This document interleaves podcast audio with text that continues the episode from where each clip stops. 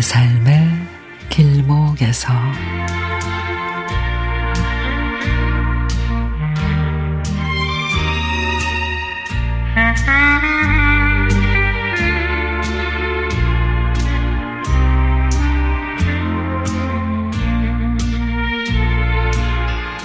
어머니와 헤어짐으로 어머니의 고통은 사라졌고 우리 네 형제는 모처럼 똘똘 뭉치게 됐습니다.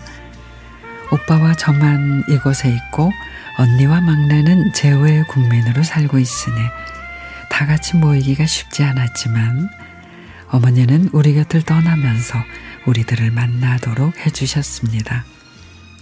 슬픔은 사라지고 서로의 추억을 들추어내 어머니를 기리며 그 사랑을 잊지 말자 했습니다.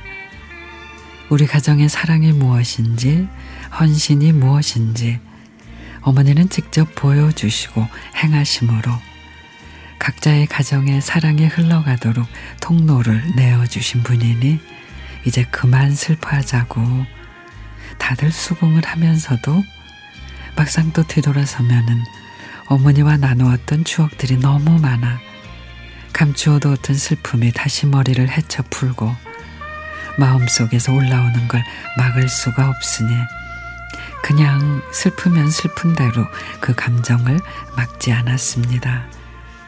그렇게 서로를 위로하고 쓰다듬다 보니 또 혈육의 정이 이렇게 끈끈한 것이구나. 감사하는 법도 다시 배우고 말이죠. 어머니가 일기를 써놓은 게 있는데 그게 제게 큰 위로가 됐습니다.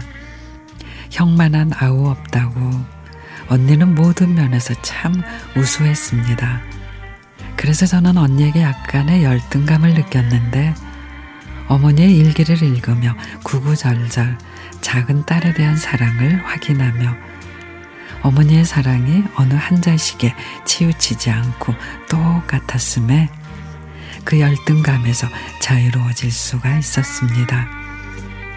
어머니와의 헤어짐이 지금은 슬프지만 어머니는 요소요소의 슬픔을 덜어내는 것들을 심어 두셨음이 참으로 고맙고 그것은 마냥 슬픈 눈물만이 아님을 알게 됐습니다. 어머니, 사랑해요.